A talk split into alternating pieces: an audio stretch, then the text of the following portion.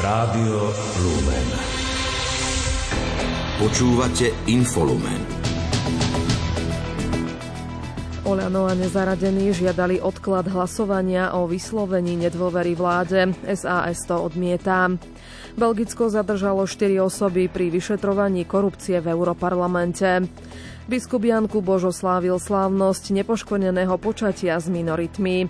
Začínajú sa hlavné správy Rádia Lumen. Pozdravujú Richard Čvarba a Julia Kavecká. Domáce spravodajstvo. Poslanci Národnej rady aj dnes pokračovali v rozprave o návrhu na vyslovenie nedôvery vláde. Konečné hlasovanie sa očakáva v útorok.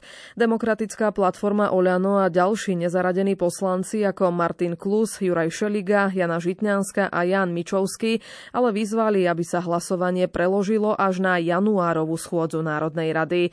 Martin Klus argumentuje vytvorením priestoru na rokovanie o tom, ako si opozičná SAS predstavuje rozumnú a riadnu štátnu rekonštrukciu vlády Eduarda Hegera, o ktorej v pléne hovoril šéf liberálov Richard Sulík. Ešte nikdy predtým sme nemali tak blízko pád vlády, e, ako ho máme dnes, pokiaľ ide o Vianočné sviatky. Možno to znie tak prvoplánovo, ale fakt je ten, že na Slovensku sme zvyknutí na to, že do Vianoc má všetko hotové a zo stola. Ak sa ale podarí pád vlády 76 a viac hlasmi v útorok, tak potom sa len skutočná práca začína. A ja by som to nenazval možno až prácou, ale chaosom, ktorý nastane. Politickým chaosom, ktorý po dvoch rokoch pandemických Vianoc zásadne zmení charakter aj týchto tretich Vianoc a som presvedčený o tom, že občania z toho nadšení nebudú. Strana SAS reagovala, že odloženie hlasovania by bolo odložením problému. Liberáli poznamenali, že od platformy očakávajú skôr výzvu na odchod Igora Matoviča z funkcie a na rekonštrukciu vlády. Richard Sulík tiež trvá na tom, že na rokovanie bol čas od 6. júla. Predseda parlamentu Boris Kolár už aj avizoval, aký by bol jeho ďalší postup v prípade pádu vlády. By som okamžite prerušil schôdzu. Už by sa nehlasovalo o tom rozpočte, prerušil by som schôdzu, zvolal by som som poslanecké grémium a následne na to by som eh, chcel odísť s lídrami politických strán za pani prezidentkou. To je pre mňa veľmi dôležité, dnes ju budem kontaktovať a eh, urobím si pre istotu predbežný termín u nej v paláci.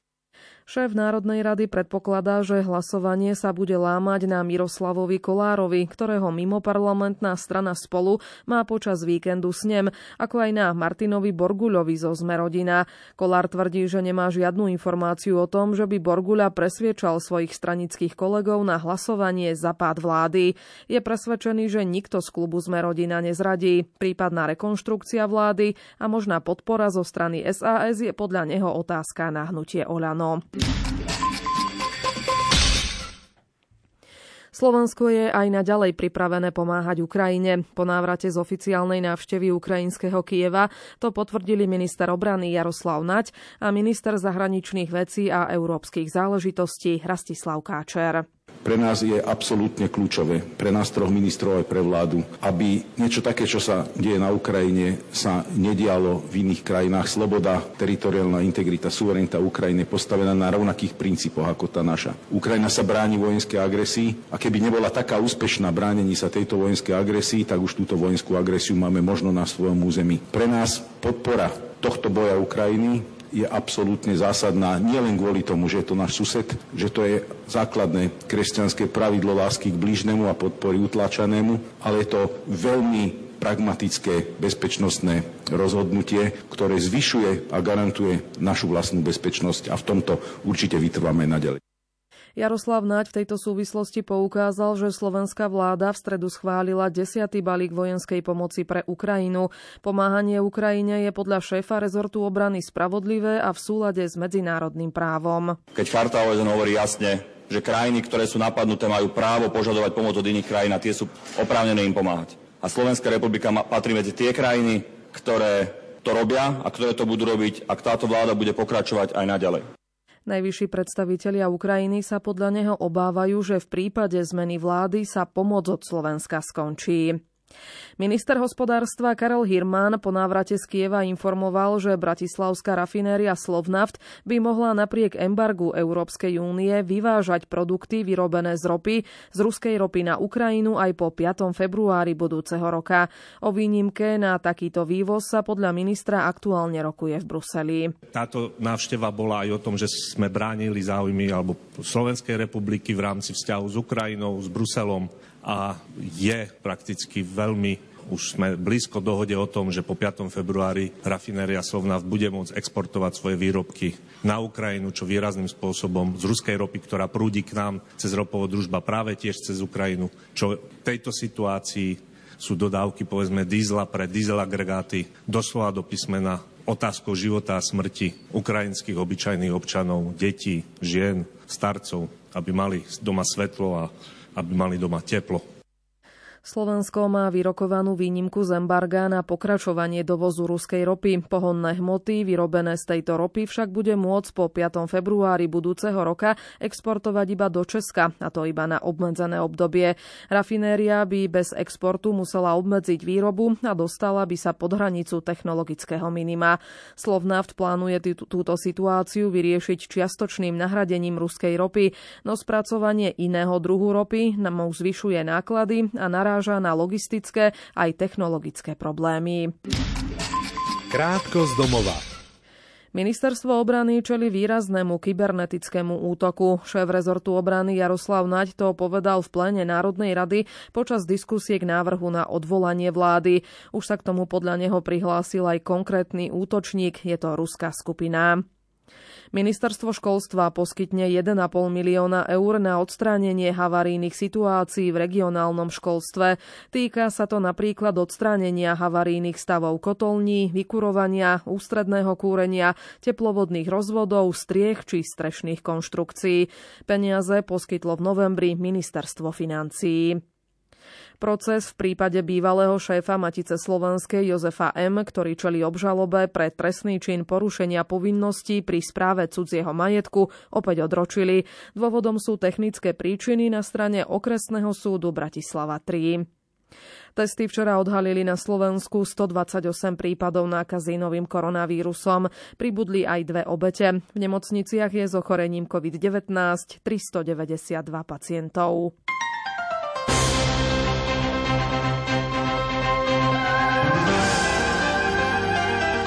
церкви. Farnosť svätého Michala Archaniela v Bratislave Karlovej vsi oslávila slávnosť nepoškvrneného počatia panny Márie spolu so spiským diecezným administrátorom Janom Kubošom. Tohtoročná slávnosť nepoškvrneného počatia panny Márie bola začiatkom 20. výročia vzniku minorickej slovenskej kustódie, ktorá bola založená 1. januára 2003. Biskup Kuboš poďakoval bratom minoritom za ich službu pre spisku diecezu v Levoči a vo spiskom štvrtku. Niekoľko rokov minoriti účinkovali aj v Poprade strážach. K samotnému sviatku Panny Márie sa farnosť pripravovala deviatníkom, ktorého témou bolo S Máriou hľadáme silu a prameň nášho posvetenia sviatosti. Novému, novénu viedli kňazi z dekanátu Bratislava Sever. Aj tento rok môžete darovať štedrú večeru tým, ktorí si ju nemôžu dovoliť. Občianske združenie Dobré srdce Good Heart organizuje do 6. januára zbierku na tento účel. Cieľom je pripraviť pre rodiny v núdzi pokojnejšie a radosnejšie Vianoce. Zbierka pomáha rodinám, s ktorými sa dlhodobo pracuje a vďaka pomoci sa rodinám darí odraziť od dna. Martin Ďurčo sa o zbierke rozprával s jej organizátorkou Adrianou Čurajovou. Naša kampaň Daruj štedrú večeru trvá už niekoľko rokov práve v čase adventu. Jej úlohou je poskytnúť pomoc rodinám, ktoré sa ocitli v nieľahkej životnej situácii. Sú to rodinky, ktorým pomáhame počas celého roka a zvlášť e, na štedrý deň, alebo teda na Vianoce, ich chceme podporiť trošku vyššou sumou, aby si mohli dopriať na štedrovečerný stôl to, čo máme všetci ostatní. Vy každý rok vyťahnete aj jeden príbeh, nejakú konkrétnu rodinu, ktorá zastupuje tie ostatné. Kto je to tento rok? E, jednu rodinku by som tak vypichla, možno je to Lidka, ktorá e, je tyrána žena. Odišla od manžela kvôli tomu, že ohrozoval životy aj jej, aj detí. Sú to deti vo veku od 5 do 17 rokov, 4 deti má a teda stará sa o nich veľmi príkladne. Deti sú vzorné v škole, učia sa, chodia čistí a sú veľmi, veľmi skromní. A táto lítka, ktorú máme v sprevádzaní, je naozaj takým možno prototypom mnohých rodín a mnohých žien, ktoré teraz žijú vo veľmi ťažkej situácii a my sme vďační, že môžeme aj vďaka dobrým srdciam ostatných ľudí pomáhať napríklad lítke. Akým spôsobom vás teda môžem podporiť? Kde vás nájdem? Ak sa rozhodnete podporiť našu kampaň Daru štedrú večeru, veľmi jednoduchým spôsobom sa dostanete na našu web stránku ozedobresrdce.sk, kde je v pravom hornom rohu e, ikonka Daruj a jednoduchým kliknutím sa dostanete na darcovský portál a akúkoľvek ľubovoľnú sumu môžete poukázať na túto kampaň Daruj štedrú večeru. V galérii na západnej terase Bratislavského hradu včera otvorili komiksovú výstavu o živote Silvestra Krčmeryho a Vladimíra Jukla pod názvom Nenápadní hrdinovia. Zorganizovalo ju občianske združenie Nenápadní hrdinovia s cieľom pripomínať ľudí, ktorí boli v čase totality statoční a prinášali obete. Hovorí predseda združenia, historik a publicista František Neupaver. Občianske združenie Nenápadní hrdinovia už v takú krátku 40-stranovú brožúru, kde je taký krátky komiks o Silvestrovi Krčmerim a pred rokmi sme začali pracovať aj na komikse o Vladimírovi Juklovi. Z rôznych dôvodov sa to ešte nepodarilo, ale v čase uh, hľadania nejakého konceptu sme dospeli k názoru, že by bola chodná aj výstava komiksová o týchto dvoch osobnostiach Komiksová výstava prináša životný príbeh Krčmeryho a Jukla na 30 panelov. Komiksy vytvorila pedagogička a výtvarnička Martina Frajštáková. Autorom námetu tvorby výstavy formou komiksu a textov je František Neupaver. No a samotný priestor že obohatili ešte ďalšie umelecké diela, či už Janky Galikovej alebo aj Márie Bednárovej, keďže keď sme videli ten priestor galérie, tak sa nám zdalo, že komiks tam by sa stratil, utopil v tom veľkom priestore a tak sa to dotvorilo cez ich tvorbu, aranžma a takisto výtvarnú tvorbu.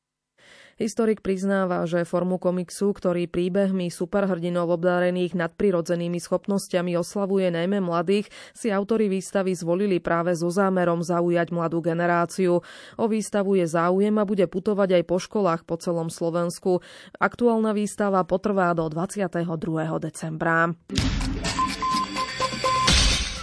Aj v tomto roku kňazi z Kežmarskej farnosti pripravili pre deti aktivity na adventné obdobie. Prvou sú pracovné listy s názvom Putujeme do Betlehema, kde deti ozdobujú postavy a predmety Betlehema dobrými skutkami, či oboznamujú sa s jednotlivými časťami svätej Omše. Druhou aktivitou sú rorátne sväté Omše v tamojšej bazilike svätého Kríža, počas ktorých deti počas celého adventu spoznávajú biblické dejiny. Hlavným rozprávačom je svätý detko Joachim. Na jednej z takýchto omší bola sa pozrieť aj Mária Frisová. Roráty v Kežmarku sa z pastoračných dôvodov konajú v podvečer, aby sa na nich mohli zúčastniť deti v čo najväčšom počte spolu s rodičmi. Doplňa tamojší dekan rímsko-katolíckej farnosti František Trstenský. Roráty sú ranné svete omše, ale my sme v meste, kde je veľa detí a tie deti idú do škôl a tak sme sa rozhodli, že im ponúkneme ten zážitok rorátnych svetých omší tiež len za svetla sviečok, ale večer. O pol piatej to je taký čas, že oni sa vrátia zo škôl, ešte to nie je veľmi neskôr. Témou tohto ročných rorát pre deti v Kežmarku je svätý detko Joachim, otec panny Márie, ktorý sa im na každej omši prihovára prostredníctvom audionahrávky. Pokračuje ďalej dekan farnosti František Trstenský. Detko Joachim rozpráva tým deťom udalosti starého zákona, postav a príbehov, ktoré pripravili cestu na narodenie potom pána Ježiša. Deti zároveň každý deň dostávajú konkrétne úlohy a nálepky, obrázky postav z biblických príbehov, ktoré si lepia na políčka na plagáty. Opýtali sme sa ich, čo hovoria na detské roráty. Páčia sa mi. Sú tam príbehy z Biblie. Je dobré, že môžeme zbierať nálepky. Aj sa počas nich niečo naučíš? Hej, napríklad, ja mám byť dobrý. Napríklad, že Samuel bol prorok a máme sa od neho učiť. Adventnú aktivitu uvítali aj rodičia či starí rodičia. My sme veľmi nadšení, pretože mala má 5 rokov a sama sa pýta zo škôlky, aby sme čím skôr prišli a stihli svetú omšu. Sú to veľmi pekné sveté omše pre deti, veľmi zaujímavé. Vedia sa poučiť z tých svetých omší a ešte majú aj pekné príbehy. Na slávnosť nepoškodeného počatia panny Márie si pápež František na španielskom námestí verejne úctil Matku Božiu a modlil sa za potreby mesta Rím a celého sveta. Obnovil tak tradíciu prerušenú na dva roky pandémiou. Svetý otec osobitne prosil za mier pre Ukrajinu, keď s veľkým pohnutím vyslovoval slova o utrpení bezbranných, ktorí stále márne čakajú na vytúžený pokoj. Správy zo sveta.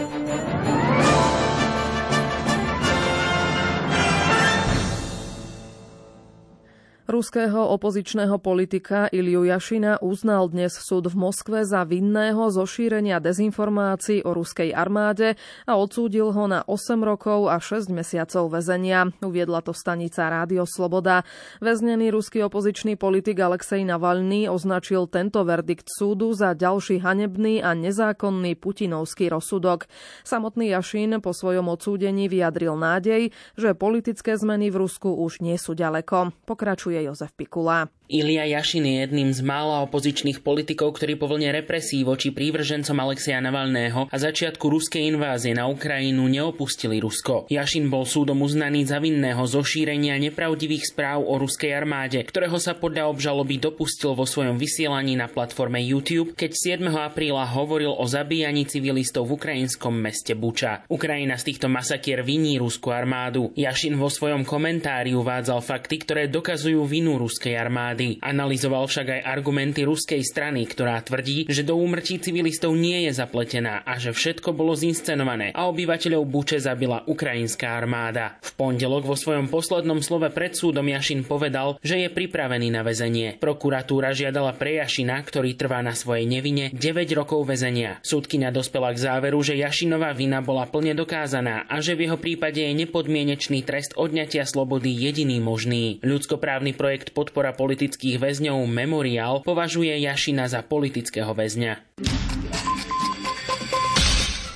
Nemecký kancelár Olaf Scholz je už rok v úrade a najnovšie oznámil, že sa v najbližších parlamentných voľbách bude usilovať o znovu zvolenie. Voľby v Nemecku budú v roku 2025. Ďalšie informácie má Lucia Pálešová. Olaf Scholz je nemeckým kancelárom od 8. decembra 2021. Jeho sociálno-demokratická strana Nemecka vládne v koalícii so Zelenými a Slobodnou demokratickou stranou. Kancelár je s prvým rokom pôsobenia svojej vlády spokojný. Vládny kabinet podľa neho zostal, napriek mnohým náročným výzvam, stabilný. Súčasná koalícia by však podľa aktuálnych prieskumov nezískala parlamentnú väčšinu. Napriek tomu sa Olaf Scholz v najbližších parlamentných voľbách bude usilovať o znovu zvolenie. Sociálno-demokratický kancelár svoje odhodlanie opätovne kandidovať potvrdil v rozhovore pre denníky nemeckej mediálnej skupiny Funke a francúzske noviny West France. Súčasnej nemeckej koalícii by sa podľa neho do konca volebného obdobia malo dariť dostatočne dobre na to, aby získala mandát na vládnutie aj v ďalšom období. Krátko zo sveta. Vladimír Putin pohrozil tvrdou odplatou, ak by nejaký štát zautočil na Rusko jadrovými zbraňami. Povedal, že v takom prípade by bol útočník zmazaný z povrchu zeme. Putin už tento týždeň tvrdil, že hrozba jadrového konfliktu narastá, hoci žiadna krajina zámer zautočiť na Rusko jadrovými zbraňami nedeklaruje. Rusko umiestnilo v areáli záporovskej jadrovej elektrárne na juhu Ukrajiny niekoľko salvových raketometov. Informovali o tom ukrajinskí predstavitelia. Táto informácia podľa Guardianu vyvoláva obavy, že najväčšia atómová elektráreň v Európe sa môže zmeniť na vojenskú základňu, z ktorej budú Rusi útočiť na ukrajinské ciele, čo zvyšuje i riziko úniku radiácie. Vysoký komisár OSN pre ľudské práva Volker Türk povedal, že Ukrajina sa nachádza v stave humanitárnej núdze. Na Ukrajine je takmer 8 miliónov ľudí, ktorí potrebujú humanitárnu pomoc, 9 miliónov ľudí, ktorí potrebujú potravinovú a existenčnú pomoc. Kremel uviedol, že vzťahy Ruska so Spojenými štátmi sú stále v kríze, a to aj napriek včerajšej výmene väzňov americkej basketbalistky Britney Greenerovej za ruského obchodníka so zbraňami Viktora Buta. AFP podotkla, že ruské štátne médiá blahoželali prezidentovi Vladimirovi Putinovi k víťazstvu pri výmene väzňov z USA. V Belgicku zadržali štyroch ľudí vrátane bývalého europoslanca v rámci vyšetrovania korupcie v Európskom parlamente. Podozrenia sa týkali krajiny Perského zálivu, oznámila to belgická prokuratúra. Ruské ministerstvo zahraničných vecí dnes povolalo do Bukurešti na konzultácie veľvyslanca v Rakúsku Emila Hurezeana. Reagovalo tak na veto Rakúska na včerajšom hlasovaní Rady ministrov vnútra členských krajín EÚ v otázke vstupu Rumúnska do šengenského priestoru. Bukurešť na teraz neoznámila, ako dlho sa veľvyslanec zdrží vo vlasti. Šesťmesačné dieťa, ktoré novozélandské úrady prevzali do dočasnej starostlivosti, podstúpilo život zachraňujúci chirurgický zákrok. Rodičia dieťaťa s operáciou nesúhlasili pre obavy, že by mohlo dostať krvnú transfúziu od človeka očkovaného proti ochoreniu COVID-19.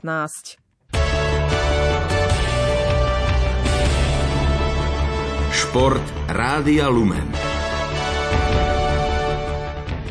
Na majstrovstvách sveta v Katare sa dnes začali štvrťfinálové zápasy. Ako prvý proti sebe nastúpili Chorváti a Brazílčania. Stav je v 92. minúte 0-0. O 20. hodine sa stretnú Holandsko a Argentína. Portugalský futbalista Cristiano Ronaldo sa podľa slov trénera Fernanda Santosa nevyhrážal odchodom z majstrovstiev sveta v Katare potom, čo chýbal v základnej jedenástke v 8 finále proti Švajčiarsku. Santos však priznal, že Ronaldo nebol šťastný, keď sa dozvedel o absencii v zostave. Tréner slovenskej futbalovej reprezentácie Francesco Calcona si želá, aby mužstvo pod jeho vedením hralo dobre a výkony premietlo aj do výsledkov. Uviedol to v rozhovore pre oficiálny web Slovenského futbalového zväzu po absolvovaní 5-dňového kempu v Senci.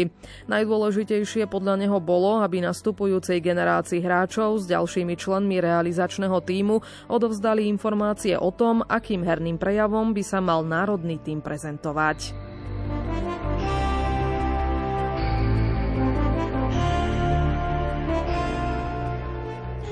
Útočník Filip Mešár posilní slovenský tým na hokejových majstrovstvách sveta hráčov do 20 rokov. Na sociálnych sieťach to potvrdil prezident Slovenského zväzu ľadového hokeja Miroslav Šatán. Hokejisti z Piskej Novej Vsi zdolali v 24. kole typo z Extraligy v Dubnici domácu Duklu Trenčín 4-1. Spišiaci vyhrali prvý zápas po sérii štyroch prehier. V tabulke sa nachádzajú na 6. priečke. Trenčín je 9. Slovenský obranca Erik Černák sa jednou asistenciou podielal na víťazstve hokejistov Tampa Bay v zámorskej NHL nad Nashvilleom 5-2. Domáci rozhodli o svojom triumfe tromi gólmi v tretej tretine.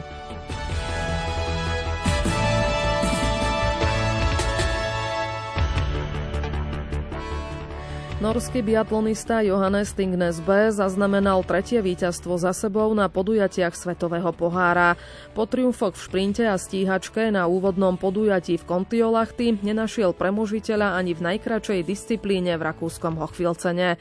Na druhom mieste skončil francúzsky reprezentant Emilian Jacquelin a tretiu priečku obsadil ďalší Nor Sturlahom Legreit. Dvojci slovenských reprezentantov sa nedarilo. Michal Šíma obsadil 71. miesto, Tomáš Sklenárik v druhom kole z pretekov odstúpil.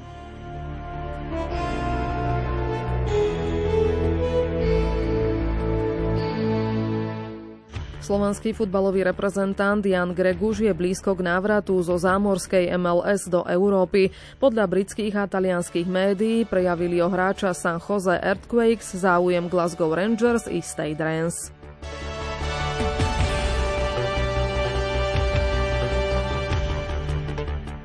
Slovenský lyžiar Andreas Žampa sa napriek zlomenine ruky postaví na štart zajtrajšieho obrovského slalomu Svetového pohára vo Val d'Isère. Zranenie utrpel v priebehu týždňa počas tréningu a vo francúzskom stredisku bude môcť súťažiť vďaka špeciálne vyrobenej dlahe. Súťaž absolvuje aj jeho brat Adam Žampa.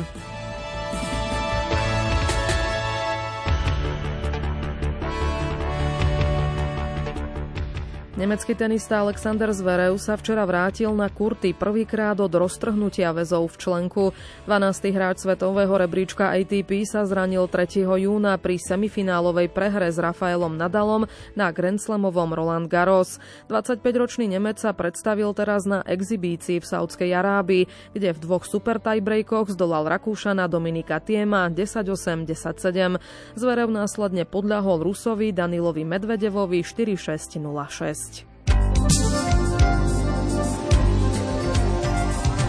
Počasie.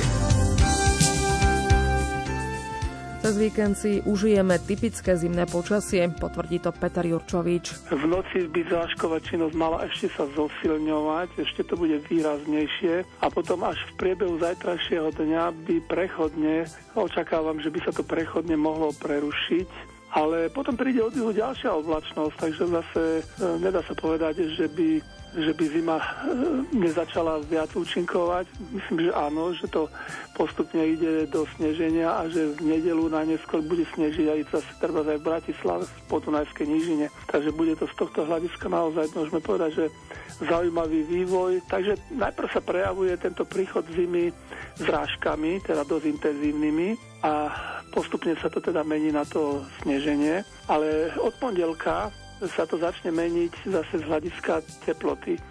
Bude menej zrážok, možno sa aj oblačnosť trošku zmenší, dostaneme sa do chladnejšieho vzduchu.